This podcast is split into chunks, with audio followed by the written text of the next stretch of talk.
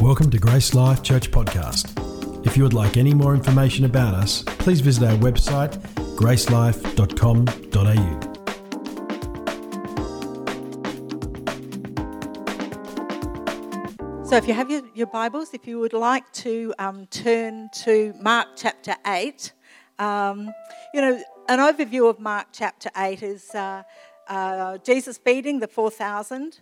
Uh, he talks about the yeast of the Pharisees and, the, uh, and Herod, um, which he named in, as later as hypocrisy.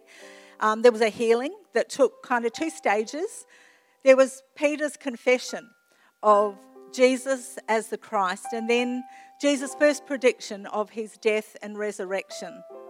And at the end of that, unfortunately, Jesus ends up having to rebuke Peter because Peter didn't like what he heard about what Jesus said was going to happen to him, that he was going to suffer and die. Ah, and Jesus says, Get behind me, Satan. You are not setting your mind on God's interests, but on man's. And I wanted us to start there. You are not setting your mind on God's interests, but on man's. We're going to take up the reading then. Mark chapter 8, and we're going to start at verse 34.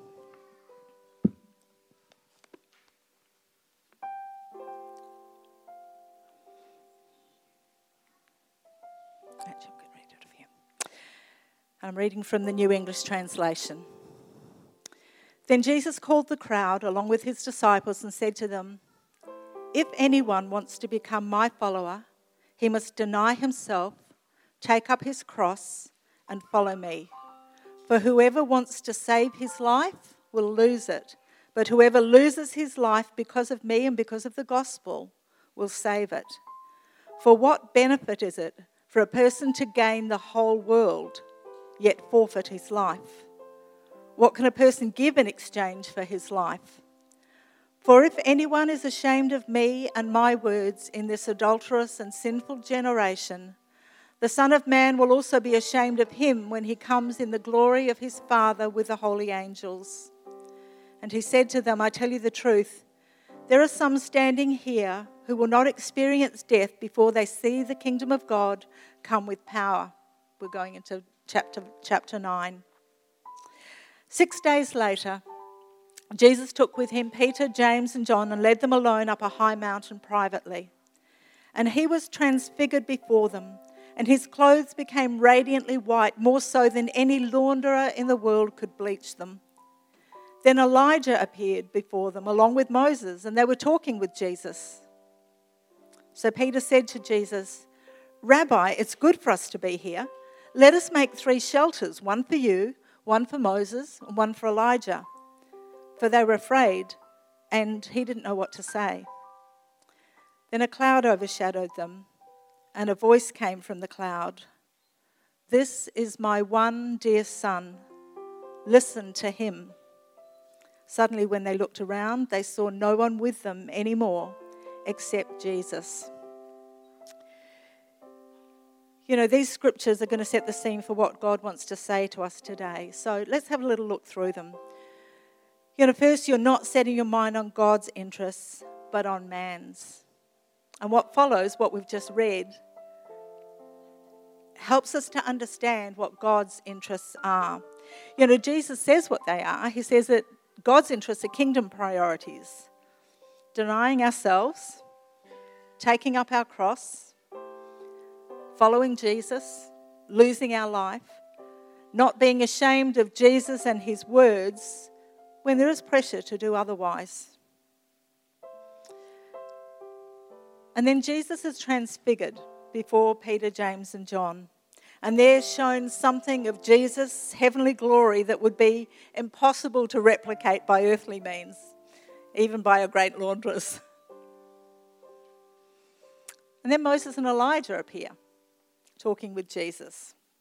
Why Moses and Elijah? You know, commentators and scholars have discussed this, but there are a number of possibilities. The most likely explanation is that Moses represents the prophetic office and Elijah pictures the presence of the last days, the prophet of the eschaton, the end times. In Acts chapter 3 and verse 22,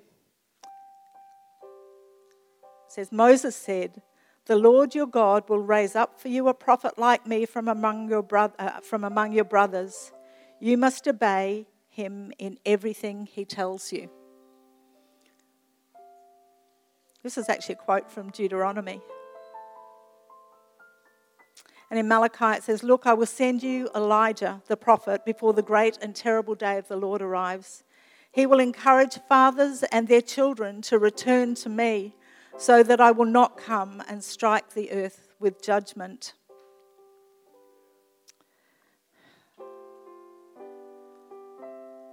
So Peter, James, and John are there with Jesus, Moses, and Elijah. They're afraid. They don't know what to say. I understand that. I mean, I'm putting myself in their place. I wouldn't really know what to say, but Peter has an idea. He has an idea. Rabbi, he says, teacher. Peter addresses him. You know, wow, like here's Jesus with Moses and Elijah. So Jesus must be a great rabbi. He must be a great teacher.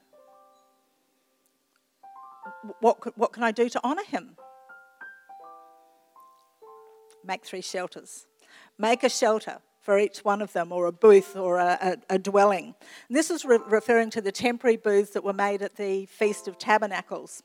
Um, you know, Peter wanted to celebrate the, this Feast of Tabernacles or booths, and, which looks forward to the end, that we're only passing through. We're, we're living in tents because this is not our final home. And he wanted to treat Moses and Elijah and Jesus as equals by making three shelters, one for each of them. You know, it was actually Peter's way of really wanting to honour Jesus, of putting Jesus in the same category as Moses and Elijah. But we see very clearly that that's not enough honour because Jesus is not the same as Moses and Elijah. So a cloud overshadows them, and a voice comes from the cloud. And you know, this isn't the first time in history that this has happened. The disciples knew that God in the past had manifested his presence in a cloud when he led the people of Israel in the desert after he'd freed them from Egypt. Exodus 13 and verse 21 says, Now the Lord was going before them by day in a pillar of cloud to lead them in the way. So they knew that God could manifest his presence in a cloud. At Mount Sinai, when the Ten Commandments were given, God spoke to Moses out of the dense cloud in the hearing of all the people, so that the people would always believe Moses. Exodus 19 and verse 9 says, The Lord said to Moses, I'm going to come to you in a dense cloud so that the people may hear when I speak with you, and so that they will always believe in you. So a voice comes from the cloud. What does God say? This is my one dear son, my beloved son, some might say, or my, my son, the beloved one. You know, the Greek word that is used there is agapetos. And that word is often used in the sense of pertaining to one who is the only one of his or her class, but at the same time is particularly loved and cherished. But, you know, this isn't the first time that God used this term of his son. In Mark chapter 1 and verses 9 to 11, it said, Now in those days, Jesus came from Nazareth in Galilee and was baptized by John in the Jordan River. And just as Jesus was coming up out of the water, he saw the heavens splitting apart and the Spirit descending on him like a dove. And a voice came from heaven You are my one dear Son my agapetos. In you I take great delight. So, having a clearly identified who Jesus is, he gives a command listen to him. Listen to him. You know, the, the expression listen to him comes directly from Deuteronomy 18:15, where it says, The Lord your God will raise up for you a prophet like me from among you, from your fellow Israelites. You must listen to him. So, this tells us that Jesus is a, a prophet leader like Moses, because this was Moses speaking in Deuteronomy, and there's still a lot to learn. You know, I believe God wants us to make space to take an honest inventory of our lives today regarding listening to Jesus. I'm going to encourage us to let the word do its work in our lives today, for the word is alive and powerful. It's able to discern the very thoughts and intents of our heart, because hearts is where God works. We see Jesus has done that a number of times through the Gospel of Mark, where it says, But God knowing their intention, Jesus knowing their intentions. He knows. There's nothing, hopefully, that we would want to hide from Him because He loves us more than anybody else, knowing who we are knowing what still needs to be sorted out. Let God work in our hearts today. So listen to Jesus. Listen to Jesus. You know, Jesus' words are to have the preeminence in our lives. Jesus isn't equal to anyone else. His words aren't equal to anyone else's, not to Moses, which who symbolizes the law, not to Elijah, who symbolizes the prophets. In fact, they all pointed to Jesus. You know, Jesus is the beloved, one of a kind Son of God. There's no one else like him. And Jesus alone remained in our account before the disciples. We need to listen to his voice among the clamour of many other voices. You know, for the past six and a half years, I've suffered from moderately severe tinnitus, um, which is like noises and sounds in my head and, and in my ears. And it sounds like a combination for me of white noise and cicadas um, at various volumes, and it's been constant for the past six and a half years. And when it first happened, I struggled hugely. Um, I thought I was going mad. Like it was so, so difficult um, to deal with. And so I asked God, how do I live with this? I, I asked over a number of weeks for God to take it away, and He didn't. I said, Lord, until you do, how do I live with this? he said to me, Listen through the noise. Listen through the noise. And based on his word to me, I learned to listen through the noise that's going on kind of in my ears and in my head. And the condition became more manageable. You know, we need to do the same in a noisy world that can distract us from what Jesus is saying to us. We need to listen through the noise. You know, we've already seen from both Old Testament and New Testament scriptures today, the message has always been listen to Jesus. To listen is different to um, hearing. You know, the biblical understanding of listening is to listen, receive, and obey. So we use the word listen and we think it's just with our ears and, and, and that's where it stops. It doesn't with God. It's to listen, to receive it, and to obey. So anytime you see listen in the scriptures, that is what God is talking about.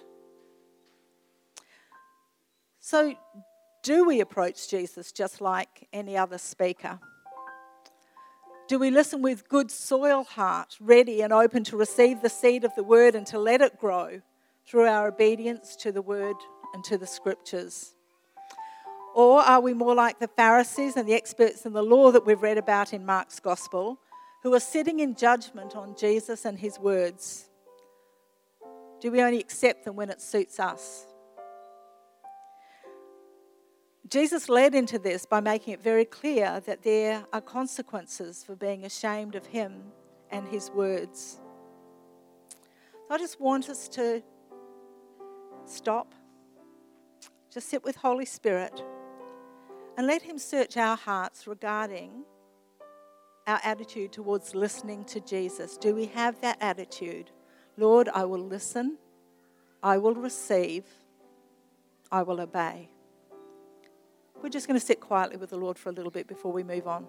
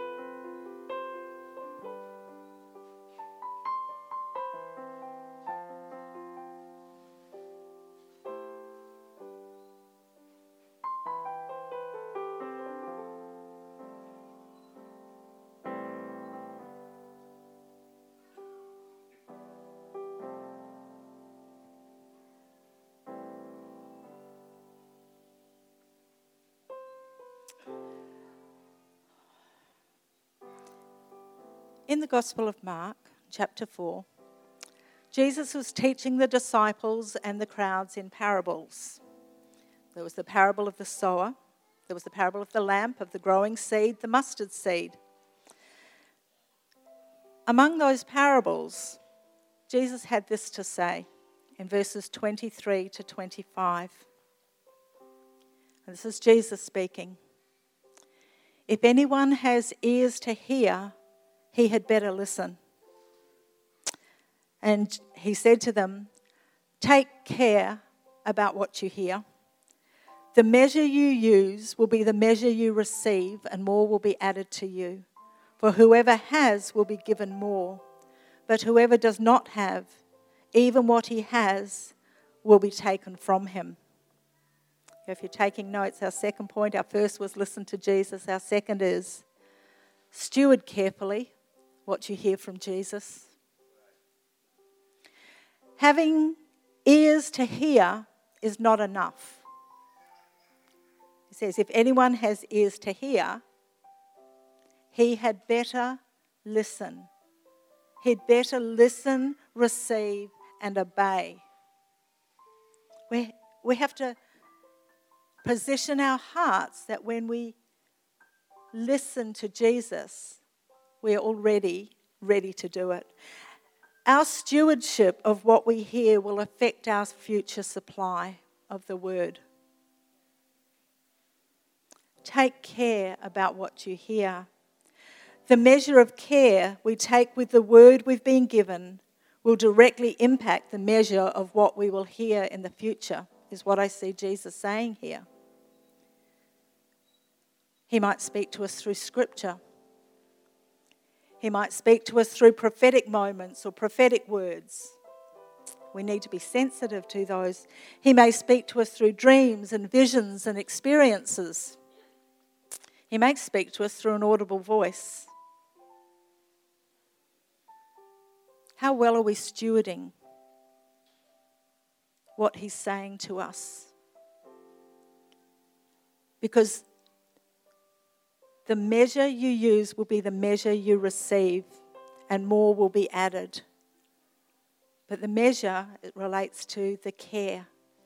Take care about what you hear. How much care have we taken with what God has already given us? How much care have we taken with the abundance of Scripture leading us to deny ourselves, take up our crosses, and follow Jesus? Are we disciples of Jesus? Are we, as Jael has already said, are we being careful to tread in Jesus' footprints after him? Or are we ashamed of his word? Do we pick and choose what we'll receive and what we'll obey? Is there a famine of hearing from God in our lives? If there is, can we see that this could be a direct result of the lack of care that we've taken with, with, with what God has already given?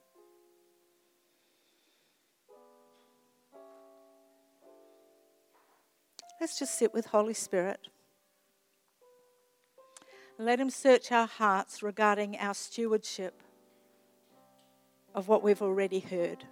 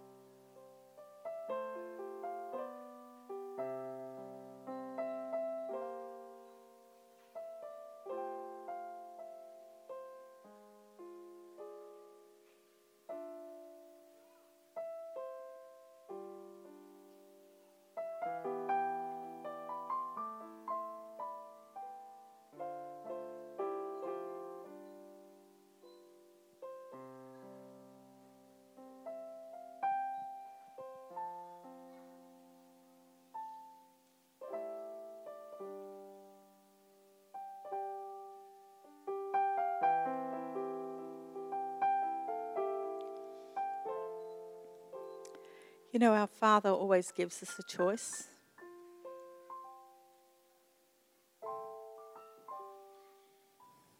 We don't have to listen and receive and obey. But he makes it really clear that there are consequences for our decisions. Every decision we make, we get to choose either life or death. Are we making the decisions that are leading to life or to death? So, what are the consequences of not listening to Jesus? What are the consequences of listening to Jesus? In Luke chapter 6 and verses 46 to 49, again, this is Jesus speaking because he's speaking to us this morning. Why do you call me Lord, Lord, and don't do what I tell you? Everyone who comes to me and listens to my words and puts them into practice, I will show you what he's like. He's like a man building a house who dug deep and laid the foundation on bedrock. When a flood came, the river burst against that house but could not shake it because it had been well built. But the person who hears and does not put my words into practice is like a man who built a house on the ground without a foundation. When the river burst against that house, it collapsed immediately and was utterly destroyed.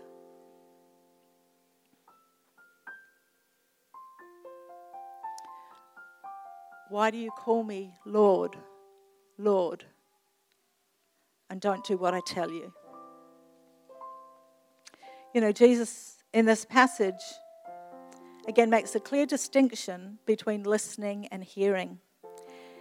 He says in verse 47 Everyone who comes to me and listens to my words and puts them into practice, I will show you what he's like. And then in verse 49, he says, but the person who hears and does not put my words into practice. If Jesus is Lord, we will put into practice what he says.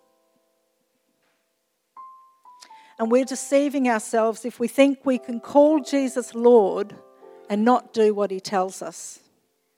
If Jesus truly is Lord, we will come to him, as it says, Come to me, listen to my words, put them into practice. That's all of his words. Not just the bits we like, not just the bits that we think will fit with the lifestyle that we want to live. All of his words. And when we do that, we're like a builder who builds on an immovable foundation. When the flood comes, you see that word when? You can be sure the flood will come, for our building will surely be tested. So when the flood comes and the river bursts against the house we have built, the river will not be able to shake it because it has been well built. If we're listening and putting into practice, that should put a smile on our faces. Because no matter what the flood looks like, in what form it comes, whatever the river it is that might come and bash against our house, it doesn't actually matter.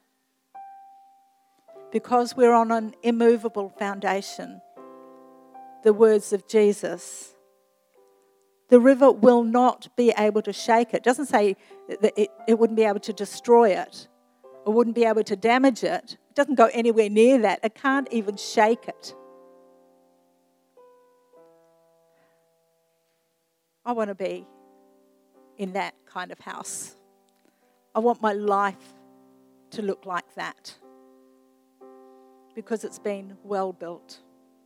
But you know, Jesus also presented another scenario.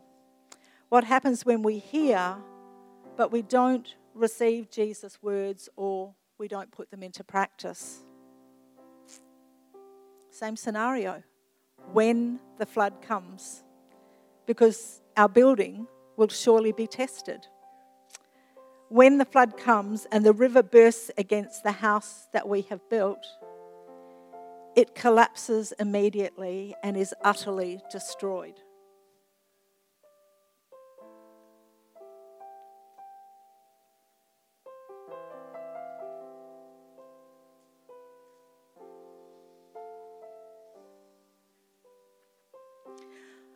So, what kind of house are we building? And how's it standing up to the storms of life? Are we building on the bedrock of Jesus and his words, or are we trying to build our house, trying to build our life without a foundation? We're going to sit with Holy Spirit and let him search our hearts regarding how we are building our lives.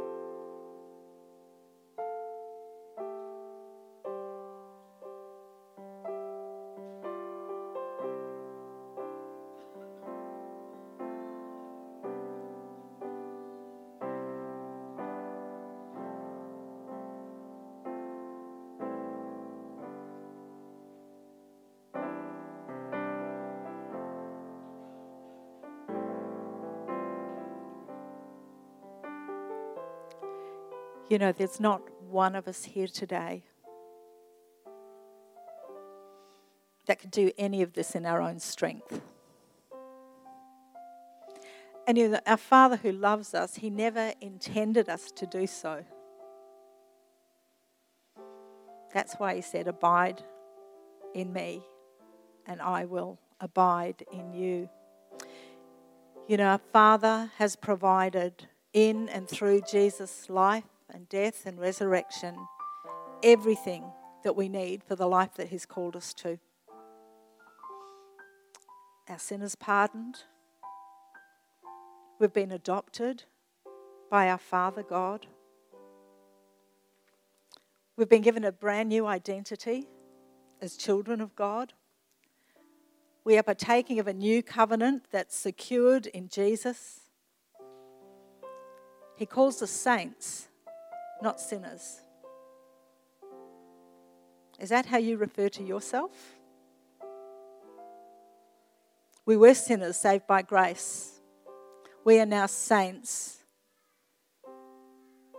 sons and daughters of the King of Kings and the Lord of Lords. You know, this is freely available to any and all who will come to Him listen to Jesus' words, and put them into practice. Jesus left us a wonderful place of remembrance and celebration for all he's done for us. We call it communion. Hopefully, there will have been on your seat um, one of these little communions. If there's anybody that doesn't have communion, would you just let us know, um, and we have some extra here. Lee, just down the back there.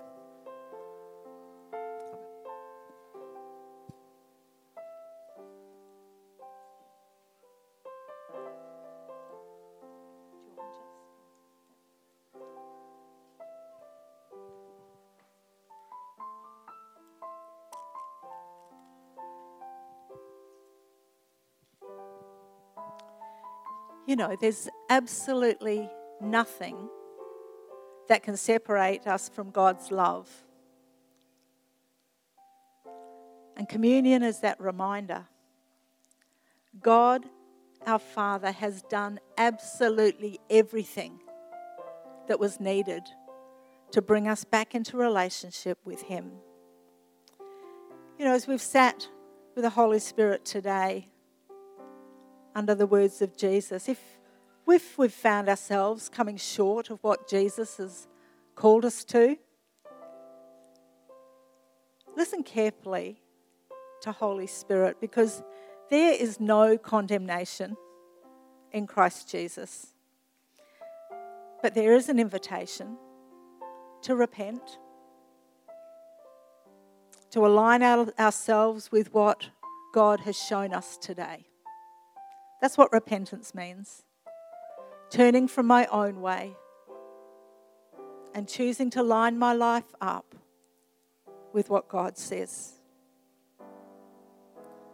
Forgiveness, restoration, healing, empowerment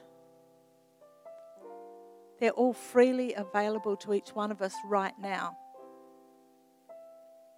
That's what Jesus gained for us. The really the only question is will we come to him, receive and obey what it is that he's telling us. So I'm going to invite us to take the emblems, the bread and the cup. Jesus said as he took the bread.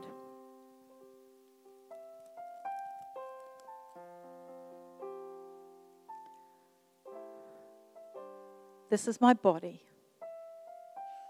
which has already been broken for you.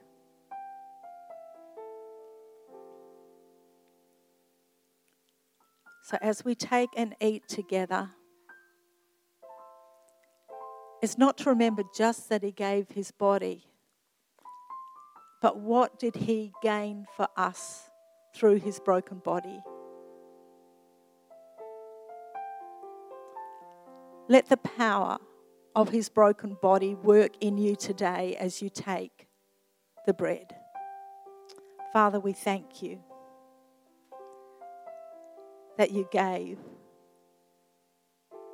your one dear Son, the only Son of God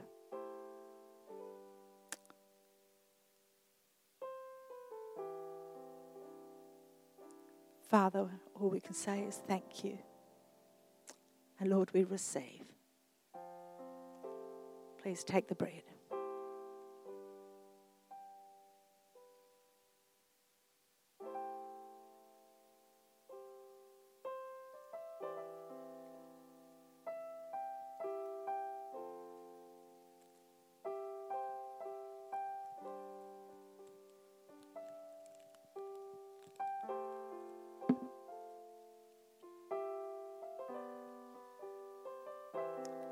He said, This, this cup,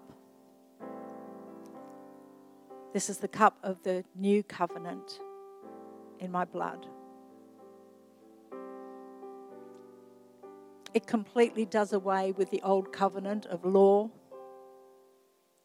of having to keep all the do's and don'ts. It's a covenant that allows us to enter into a love relationship that will change us from the inside out so that we will want to do those things that God says. Because He gives us a new heart and a new spirit, one that is soft, one that is open to Him.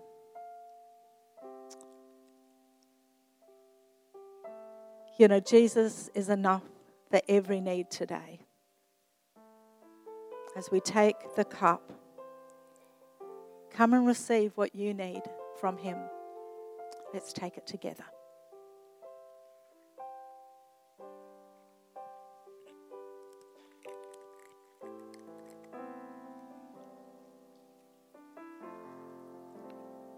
You know, in closing, I'd say if you don't yet have an intimate relationship with Jesus, or maybe you did it one time, call Him Lord. but you've wandered away, know this. He has never left you, and He's watching for you. He's seeking, He's calling you today. If you hear His voice, listen. Call out to Him, for today is the day of salvation. He offers a whole new life of obedience to Jesus and His Word. We hope you've enjoyed listening to this podcast from Grace Life Church. For more information about us or any of our services, please visit our website at gracelife.com.au.